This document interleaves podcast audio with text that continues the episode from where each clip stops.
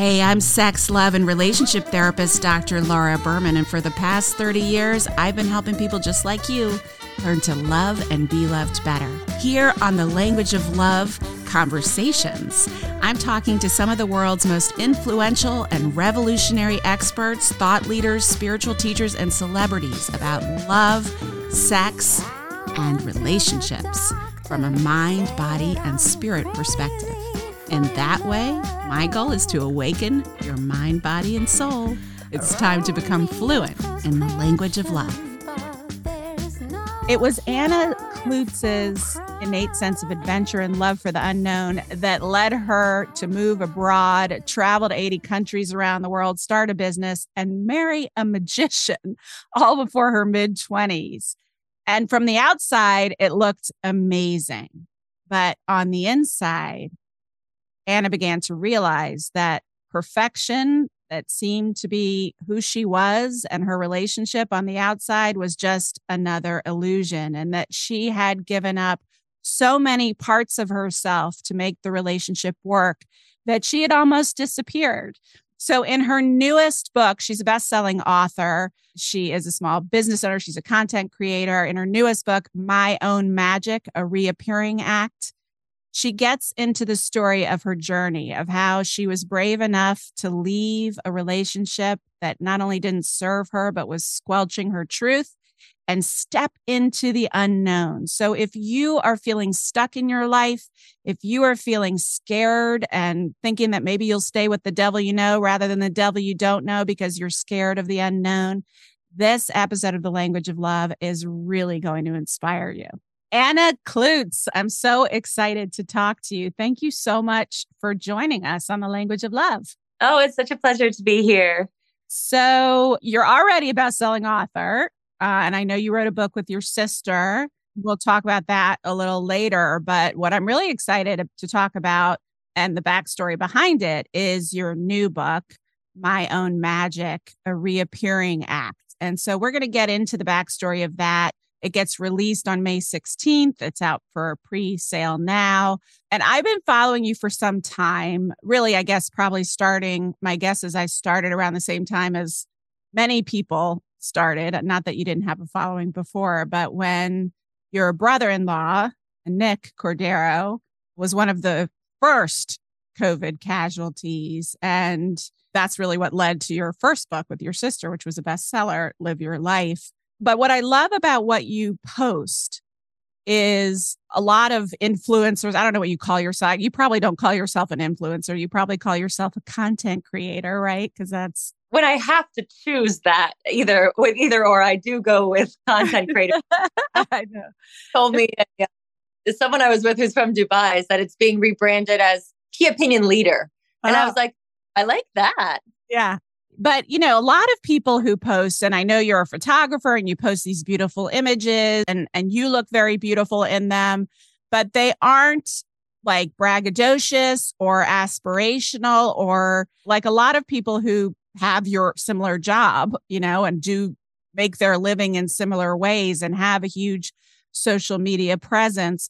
Most of their posts are you want my life and and that is your energy as well, right? We all are trying to show a better way. They're very natural. It's very girl next door. It's very much like I'm your friend and I'm just taking you along the journey. So I wanted to compliment you on that because I think it's a really fine line between that and then trying to post images that are kind of an illusion right that aren't real. Yeah well th- i truly appreciate that so much like that that particular compliment means more to me than you can imagine because that really is what i like i said i don't really consider myself an influencer i certainly don't consider that my job i i consider my job a writer and the reason i ever started an instagram in the get-go which i talk about in my book you know this was in 2014 that i started an instagram and a blog and it was with the hope of drawing attention to my writing and being able to attract a literary agent. And then, you know, what happened to Instagram? Who would have known, you know, like that influencer wasn't added to the dictionary until 2019. Like it wasn't, I was not firing for that. It wasn't a thing. It all just kind of happened. And I've kind of just found a way to just use it very naturally to share the way I look at my life and the world and, you know, share my travels with with the hope that it's inspiring and and uh, and entertaining, not braggadocious or I forget the other adjective you use. Well, no, I think that's it. Inspiring versus aspirational is the difference, right? Like when you're inspiring someone, like, look, you can do this too, versus being aspirational, like you wish you had my life. It's a very different energy, if that makes sense. So, thank you. I really appreciate that. So, in the last 12 years, I know that travel is a huge part of who you are and a huge, really, probably foundation of what you write about. And I know that's a huge part of your newest book. And you talk about how in the last 12 years, you've lived in New York, London, and currently Paris, traveled to 83 countries and across six continents. But my sense is that the real catalyst for this book the core of the story is your journey in this book is about it started when you got divorced, correct? Well, yes. I mean, basically, my book starts when I'm about 18, and I'm kind of telling the tale of how I started my adult life as like one very clear, distinct person with clear dreams and sort of like an insatiable apt- appetite for adventure and sort of this mindset that I could go do and be anything. And how ending up in a relationship that, you know, clearly wasn't the right one for me really changed me and really limited me and kind of constrained me and kind of stripped away who I was and could be. And then when I'm ultimately out of that relationship, how I'm able to kind of get back in touch with that old self use parts of the new self that I, you know, those experiences for the good, take away the good from that, you know, marriage instead of just focus on the bad and ultimately have the courage to step forward and kind of pick up where I left off is, is kind of how I think about it. Like that's really what I did. I said, if this marriage would have never happened, what would I have done? And and I kind of said, okay, well then let's do that. And how old were you at that point? So this was like when you were 18, this was all you, you kind of went back to that same beginning, but how many years had it been? I got divorced at 30. It had been the last 10 years of my life that I was with my ex-husband. So it was quite, you know, defining years. Yeah, this is a show about how to love and be loved better.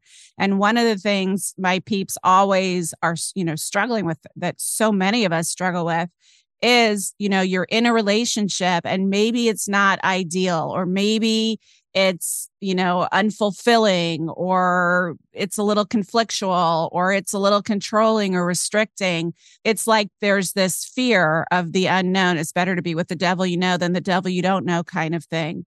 And so I'm wondering if you can share to whatever extent you feel comfortable what it was because i know you describe in the introduction or in the summary of your book at least one of the terms i i saw you use which i felt was really powerful is how you felt trapped in a box right? Like you and this happens i think to many people in relationships that aren't really working for them where you feel like you're slowly disappearing as you you know, I call it bending yourself into a pretzel to accommodate that either that other person's needs or the way that the relationship has evolved and developed, you know, to try to accommodate that. So I'm wondering if you can share some, you know, some of your experience with that. Yeah, definitely. I mean, truly that is um that very notion that you just, you know, that that issue that you described is is why I wrote this book.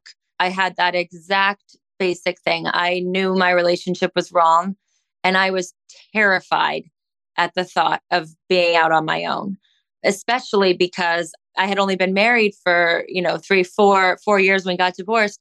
But I had been with that person since I was 19, and it was the first real relationship I'd ever had. And so much of my life I built around him because of how young I was when I met him.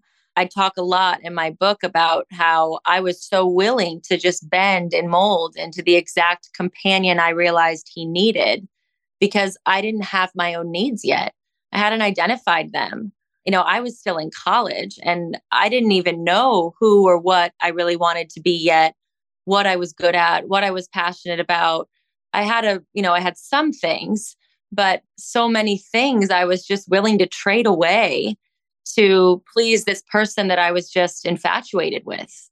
And I didn't realize how much of myself I was really giving up and that I would never be able within that relationship to get her back. What's funny is a magician's assistant, which is what I ultimately ended up being. The industry term is a box jumper. And when I first started my travel blog and my Instagram account, it was called Travel Outside the Box. And that was a allude to my life as a box jumper, but that I was traveling and I was doing it in a very unusual way. And so they kind of went perfectly. And yet, you know, I didn't really realize that my job I was signing up for sort of came with these metaphorical handcuffs and came with this imagery of like actually being closed into a box as part of the job I signed up for. So powerful. And not just the job you sound signed up for, but, you know, obviously your job was also your husband. You know what I mean? It was both. I want you to share a little bit more, if you will, both about the way, the aspects of your personality that you felt. And I think that's so powerful and so true because listen, when we're 18, your brain's not even fully developed till you're 27. But certainly, you know, having the life experience to really know who you are and most importantly, want to be in the world and in love.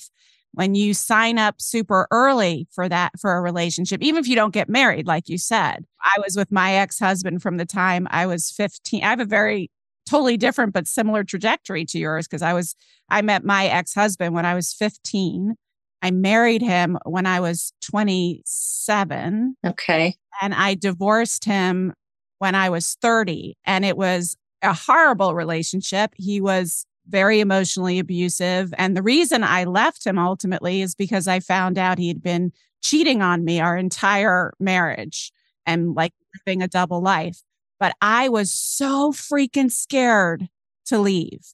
And it was one of those experiences where, had the universe not conspired to totally kick me in the ass and make it impossible for me to stay, I feel the same happened to me. It did. That's what I was going to ask you, like what the catalyst was, how you realized. Because in my case, I didn't realize it. I just got kicked out by universe, God, spirit, Jesus, you know, whatever you call that higher. Like it, it literally was just like, sorry, girl, you're not listening to the clues here. We're going to blow your life up so that you do. Sometimes that is, that's what happens. And I, most of the people I know it's funny that is what happens. It's it it i have met very few women who they were like you know what? One day i was fed up and i walked away.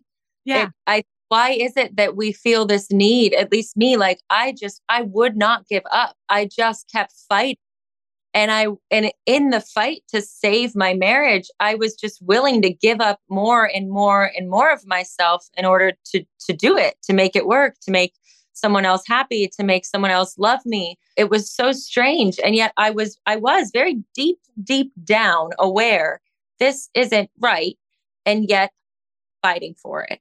Yeah. What was your kick in the ass? Well you know ultimately what's strange is it it was ultimately me i started seeing a therapist we started going to couples therapy together and then i started seeing her kind of alone on the side when my ex-husband could no longer come and she was kind of a big wake up call to me because I had justified all the abnormal behaviors in my relationship as normal.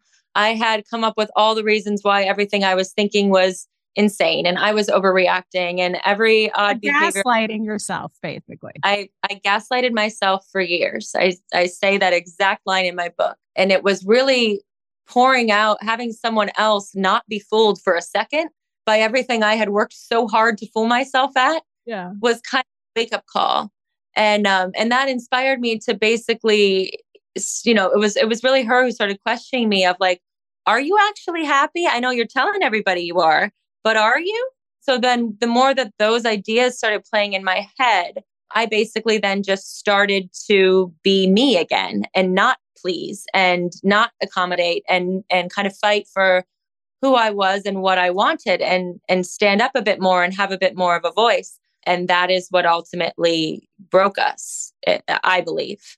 Like yeah because once you changed how you were showing up, he couldn't tolerate it. And then things escalated and then it was impossible to stay. Yeah. And I think it, it made us both very aware, um, at least from my perspective, of like, this isn't going to work. You're not fulfilling my needs and I'm not fulfilling yours. And, and when we did eventually divorce, it was weird all the other times that we almost did because there were a couple times you know we almost did and every time i fought and fought and fought and by that last time i was just so i was like okay you know what we have tried everything and i think that was it for me i needed to know i had tried everything and started to realize toward the end of like i have given up as much of myself as i can possibly give and i'm not now willing to do what I know is necessary to save this relationship because I know how that makes me feel. And I can't live my life like that. So I was okay in the end to, you know, to accept I have to go live a life by myself. That's so powerful because so often, you know, that's the question in the mind of anyone who feels stuck in a relationship that isn't serving them or often not serving either one of you.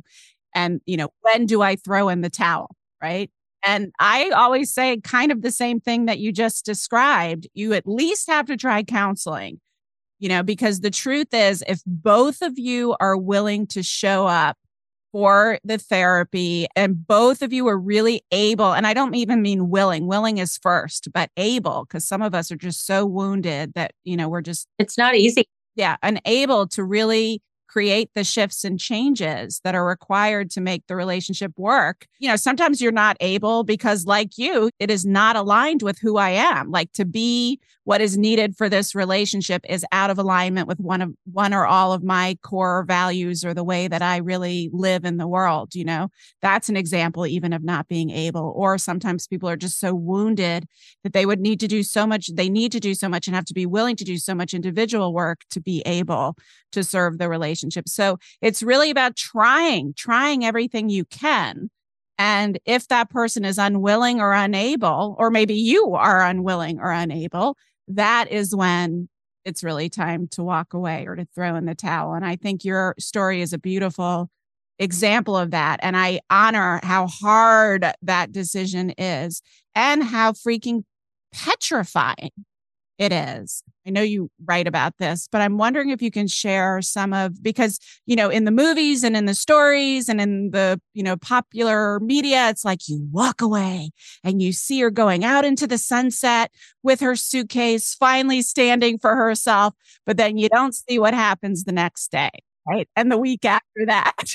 that was not me. I did not proudly walk away into the sunset.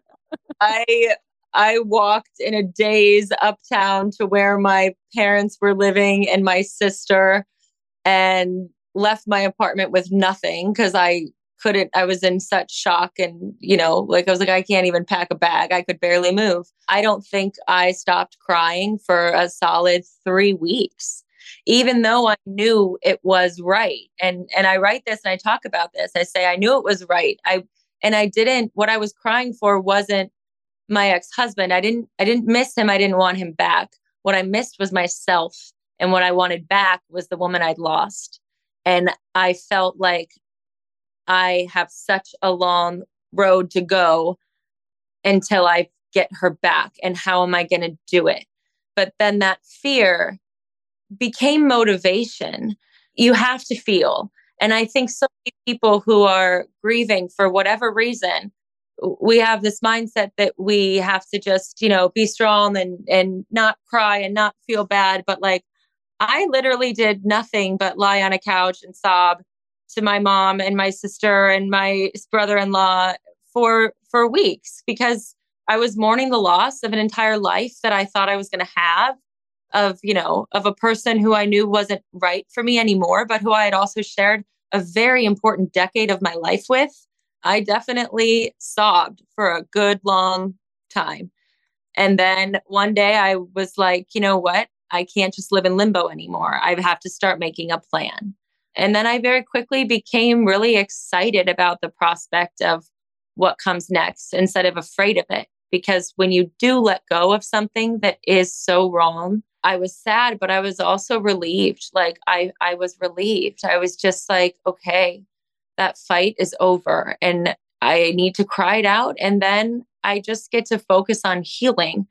And healing's beautiful. Like there are days now, you know, this was four years ago almost, this happened to me now. And there's there's days I'm like weirdly uh nostalgic about that time.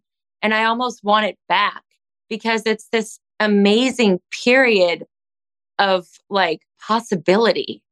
It's like you get a chance to do everything over now and you're a hero. And like, what are you going to choose? Yeah. Who do you, you get to choose everything over when your whole life falls apart.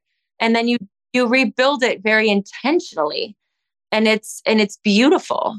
I want to put a pin in that because with your nostalgia, because I do think that we tend to feel like that's over once we start moving in a direction, right? That we can't redesign or have the blank slate or whatever. And obviously, you're not going to have as if things are working, you're not going to throw those babies out with the bathwater. But I do think that one of the messages I get from from just your life is that it's always that possibility for you is yours to take to redefine your life to redirect your life but i also love anyone who listens to me or follows me knows how passionate I am about not bypassing the hard feelings because they do keep you so stuck. I mean, our instinct is to not feel the pain and the grief, the very natural grief that happens when a relationship ends, even if you were so, it was so obvious and you don't want to be with that person anymore. It's still a grieving process. And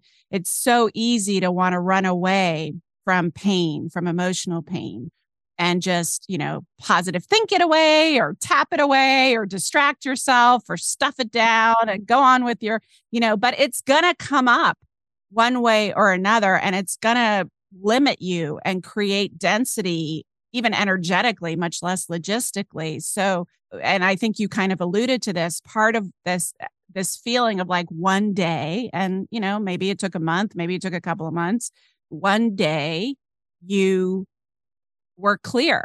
And because you had cleared so much of the grief, the energy of creation and possibility was able to flood through you because now you had room for it. Yeah. And that's really beautiful. You know, I realized, like we said, it's that fear of the unknown that prevents you from leaving. Mm-hmm. But so much of what I realized was that I I thrived in the unknown. And that was sort of it took me looking back at all the experiences I had had in all these various countries I had visited and the the two other times that I you know I grew up in Ohio. So I moved to New York City at 18 and then I moved to London at 21 and you know in New York City I had my sister but in London I had nobody. And I had been able to you know in that unknown scenario thrive and figure it out and build. And and so part of me realized, you know, I'm I'm back in those shoes. It's different, of course, but I'm back in the unknown and I can treat the unknown as my comfort zone instead of this scary place and use it look back at my life at other times I've been in the unknown, made it through, made things grow and and I can do that again. Yeah, that's boy does that make you relax into life, right? Like I've learned to thrive in the unknown because Lord knows that is an extremely valuable skill.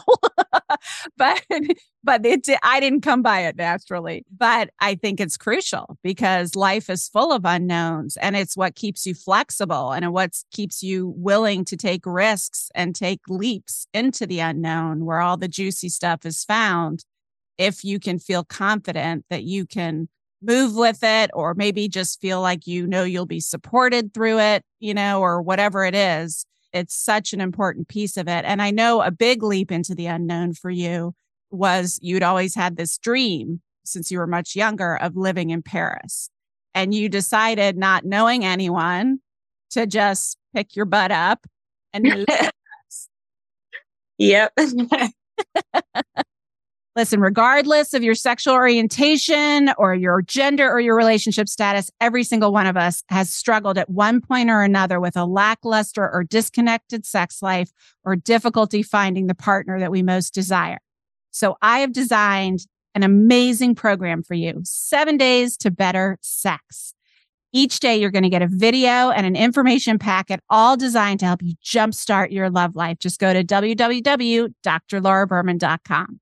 And it, how far ahead of the pandemic starting were you? Because I want to talk about what happened on the first night of the pandemic of the shutdown because it's a very important part of your current story.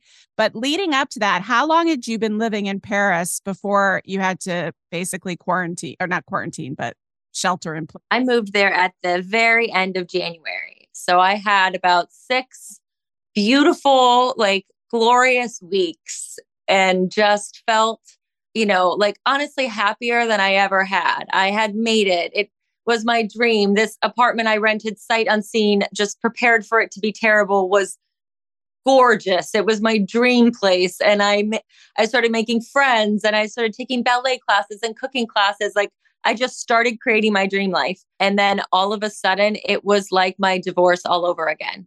Like overnight, everything I had was gone and I couldn't do anything about it. And it was outside my control. And I had to leave and knowing I don't even know if I'll ever be able to come back to this.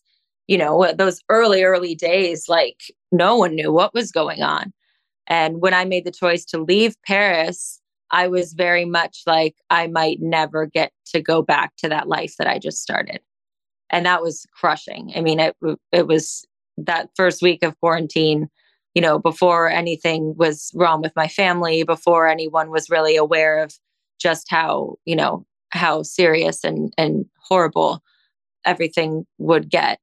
I was just selfishly mourning the loss of this new life i and then the unthinkable happened and your brother-in-law not only got covid but died from it. And during the 90 something or 3 months whatever it was that he i think it was around 3 months that he was uh, 95 um, days yeah 95 days that he was in the hospital before he died you were living with your sister amanda. I think your brother maybe have been may have been there too. And basically what was a very new baby. I mean i, I know he wasn't a newborn but your sister yeah, son 10 months. 10 months old. And you basically just moved in and were her support system. And during this really horrific time can you share a little bit? I know you talk about, you know, you share a lot of it in your book and in the book you wrote with her, but I'm wondering if you can share just some of the pearls or the the truths that came out of that time. Well, you know, I was terrified to go there because I was uh I was really the only one that could. Every other one of my siblings had husbands, families, jobs, and I had none of the above. And so I was like, okay, I'm up. And uh and I, of course, wanted to go more than anything, but I was a mess uh, myself.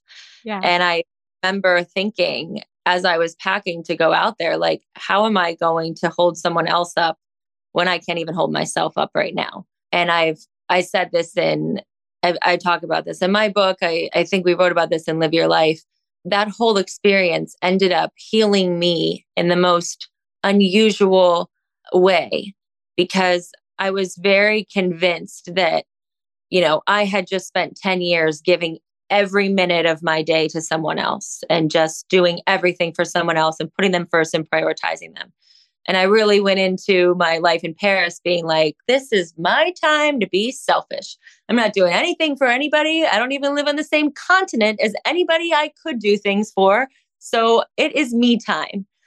And I was really convinced that that was what was required for me to heal and for me to be happy and to like, you know, be successful and kind of get my dreams in order. And instead, I end up in the most selfless position anyone could ever be in. I didn't have a minute to myself for, for three months. Um, and instead became part of this community that was just all soaked up in in love and kindness and giving. And i mean the the cracks in my heart just filled and cemented. And i realized it is not about you know the problem isn't giving too much of yourself away to someone. It's about who you're giving it to and what they're going to do with it. And when you give it to the right people for you it gives you everything in the world back. You don't end up depleted. You end up more full than you could possibly imagine. And and being surrounded by by family and love and and seeing my sister fight for her husband that way was just this insane reminder that you know what i had lost in my marriage you know where i had thought I, I lost this love maybe i lost the love of my life and i was very just reminded like that was never the kind of love i needed you know that to see her fight for someone like that just reminded me like fighting for someone who wasn't willing to really fight for me in the same way. Yeah. And who wasn't receiving it fully was receiving it in a different in a way that was depleting versus yeah. fulfill it i think that that gave me chills as you were saying it because it's such an important truth and it's so common that we when we've been hurt in love that we go to the other end of the spectrum and we kind of not that you were shut down to love but you know you were like okay uh, i'm done giving at least for now right and and what a beautiful experience, not only just the experience itself is painful, and it's in the category of what I call terrible beautiful. You know, what a beautiful experience you had with your family. Um, and I know I can only imagine, not that you weren't, cl- I do want to ask you about your family because I'm jealous being uh, estranged, unfortunately, from my own sister, you know, to see, and she's the only, you know, she's the only sibling I have. And my, both my parents are now gone. So, to see the love that you guys have for each other, all of you. Your parents did a really good job somehow. I mean, I'm sure they did a good job in lots of ways, but what I think is most powerful is what a good job they did cultivating a community among the siblings. I know. Really all made us really, really love each other. I realize how rare that is. And I, I consider it my greatest blessing in the world. It is we've asked them how they did it and you know they both like they like we don't know we, we, we just did us like i honestly don't know and neither do they but it's uh we did everything together as a family all the time and you know we fought as siblings of course but you know at the end of the day like we were always all together and we were all each other's best friends from the time we were little. And then that just never ended. Yeah, I think I know the A answer. I'm not saying it's the answer, but having thought about this a lot and even thinking about your family and the little bit, I mean, obviously, we just get a glimpse into your family life, but I think it, the, because I've thought a lot about what creates competition I mean, listen, all siblings compete. That's just the name of the game. But what creates the kind of competition that creates lasting conflict or inability to resolve the conflict in a way that's super healthy? And like, obviously, one of them is that you have to, you know, having now just recently interviewed Gabor Mate and his amazing book, The Myth of Normal, which anyone who is a parent should read uh, as well, or going to be a parent, as well as Dr. Shefali's The Parenting Map. But they both talk a lot about the ways we as parents respond to our children's needs, develops everything around how able they are to feel comfortable being their true authentic selves and to allow others and to not you know therefore be in conflict and competition with others so i think that's part of it that they probably were just really loving and emotionally supportive parents. But also, I think with the competition among the kids, and I'm curious if this was true in your family, in those families where approval and love are really confused, which happens in any family where a narcissist is in charge or you have really emotionally immature parents who just aren't conscious. So approval and love are confused. And there is not enough approval to go around, right? That there's such limited approval. Then I see the sibling rivalry take on uh, unhealthy proportions, let's just say. And the lack of connection among siblings is really founded. But I'm curious.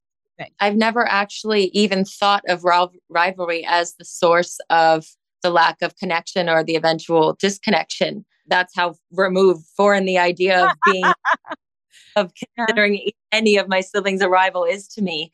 And I don't know, maybe it's because my parents were all, I mean, yes, the the love, support, the, you know, be you always.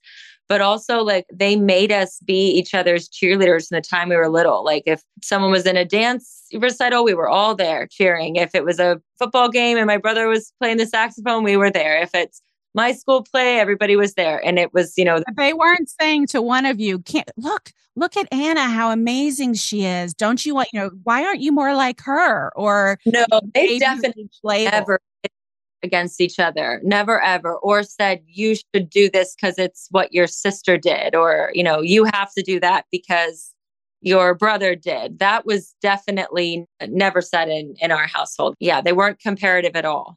I should interview your parents sometimes. I wish my parents would do so many things. I want to know more about how the about their philosophy. They don't even know their philosophy; they just lived it. But I want to pick it out um, for the rest of us. Get to the bottom of it. Yeah, let's kind of Xerox that and use that as our parenting model. So, when was it? Because I know that you now have found a beautiful love. You really manifested it. You know, I know you, you, you don't really speak this way, but you are a damn good manifester. it is scary to the degree with which I manifested my current relationship. Like, it really is well, tell us the story because I think it's a really hopeful one, especially for those who are either thinking about leaving a bad relationship, as we were talking about earlier, or are single and really feeling disillusioned with love or scared about finding their love. Well, when I moved to Paris, I went on a couple dates just for fun because I basically was terrified of the idea of dating and was just like, I need some practice. Like, I've been married for five years. I've really only been on a date with one person ever. So I was dating sort of just for fun. And then the pandemic happened. And then I got back here in the summer and was, that's when I really seriously started to be like, okay, like let's date.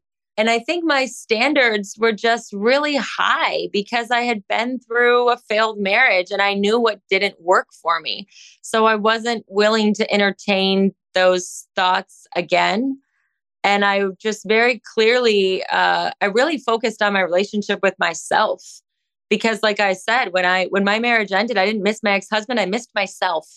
And so i really i worked on myself and really tried to you know remember who i was and what i wanted and and treat myself well and kind of fall in love with with myself.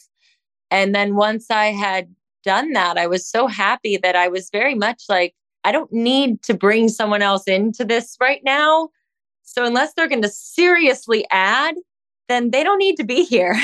so, amen, sister. Uh, let me just pause you right there. I want to hear the rest of this story, but like you literally just said verbatim almost what I say to everyone, especially women like, do not jump into a new relationship. It is about falling, usually for the first time, falling in love with yourself sometimes re-falling in love with yourself but for most of us it's finally falling in love with yourselves and realizing F you, Jerry Maguire, nobody completes you. And once you are your own delicious cake, then someone else is an amazing icing that adds so much to the cake. But cake is still unbelievably delicious without the icing. It can stand. Yeah. Yeah, absolutely.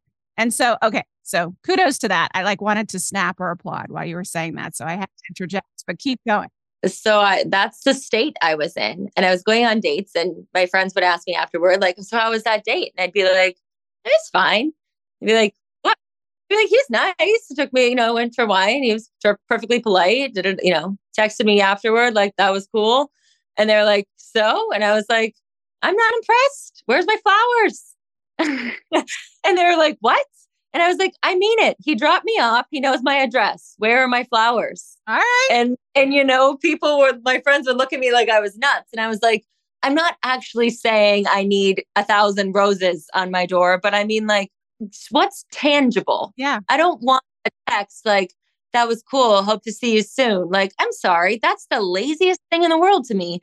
Yeah. If I had just met someone that I thought was great and I don't want to be with someone who doesn't walk away from the first time they met me going, wow, that girl is great. I want her.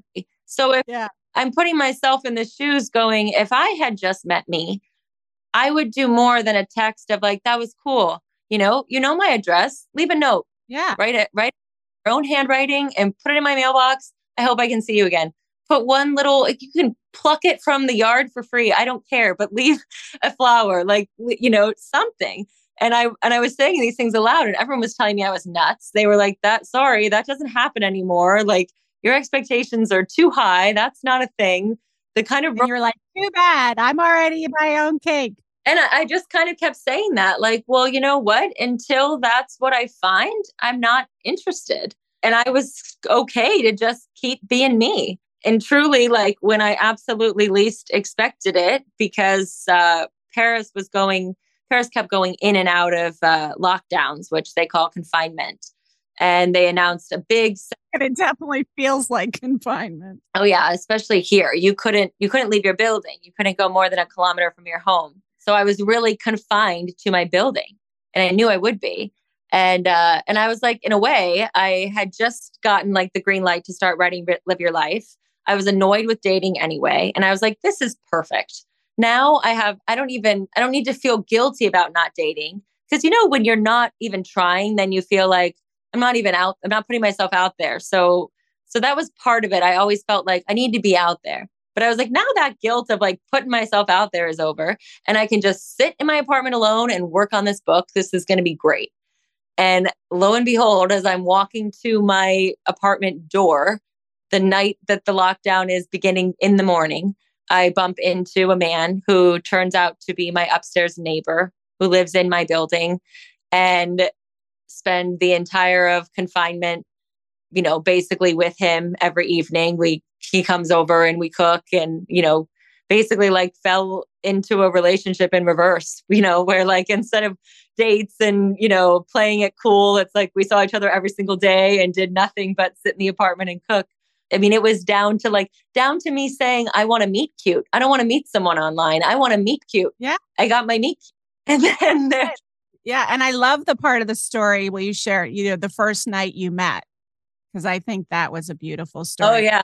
On these rants where I was saying, I want flowers. I want, leave a croissant at my door. I, I was like, I want a stranger to ask me to dance. I want my date to just stand up and ask me to dance.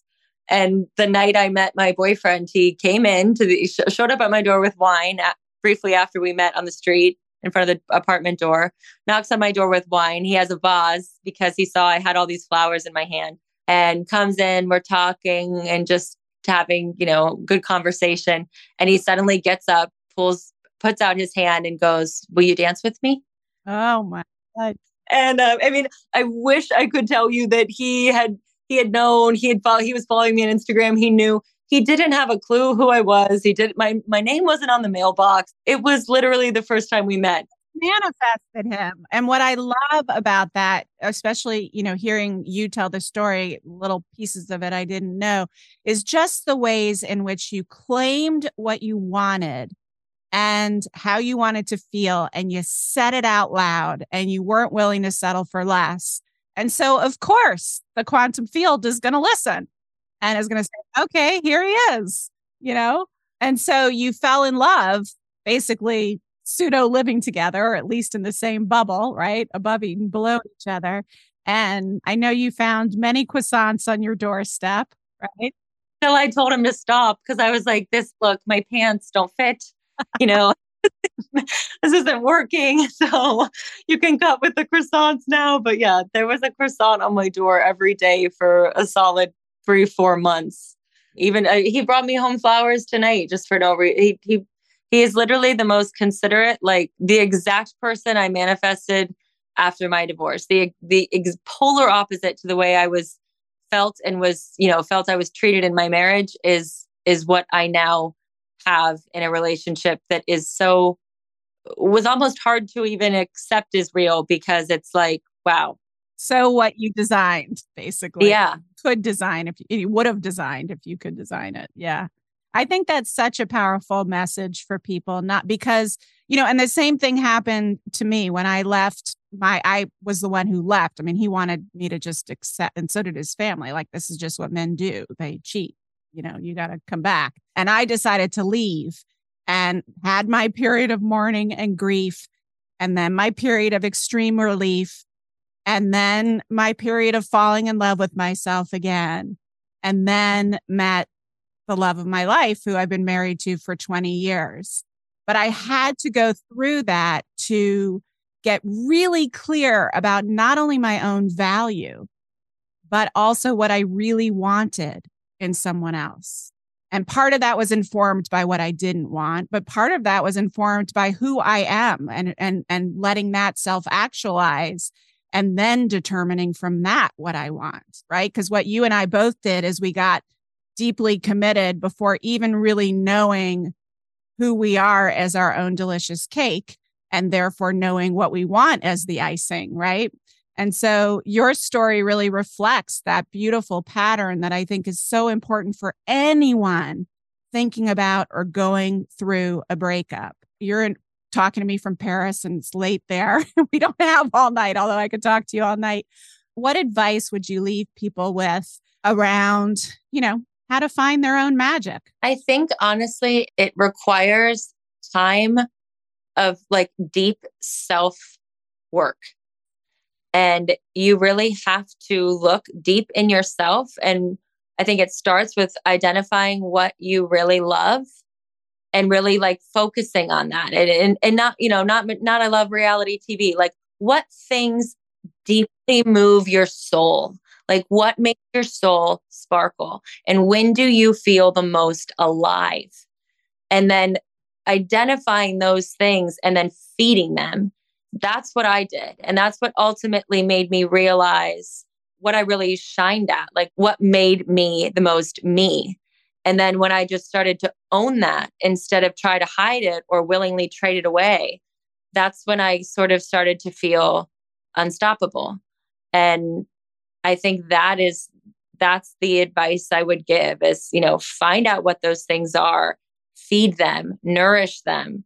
Don't stop searching until you find those things that make you feel incredibly alive. And when you do, never give them up.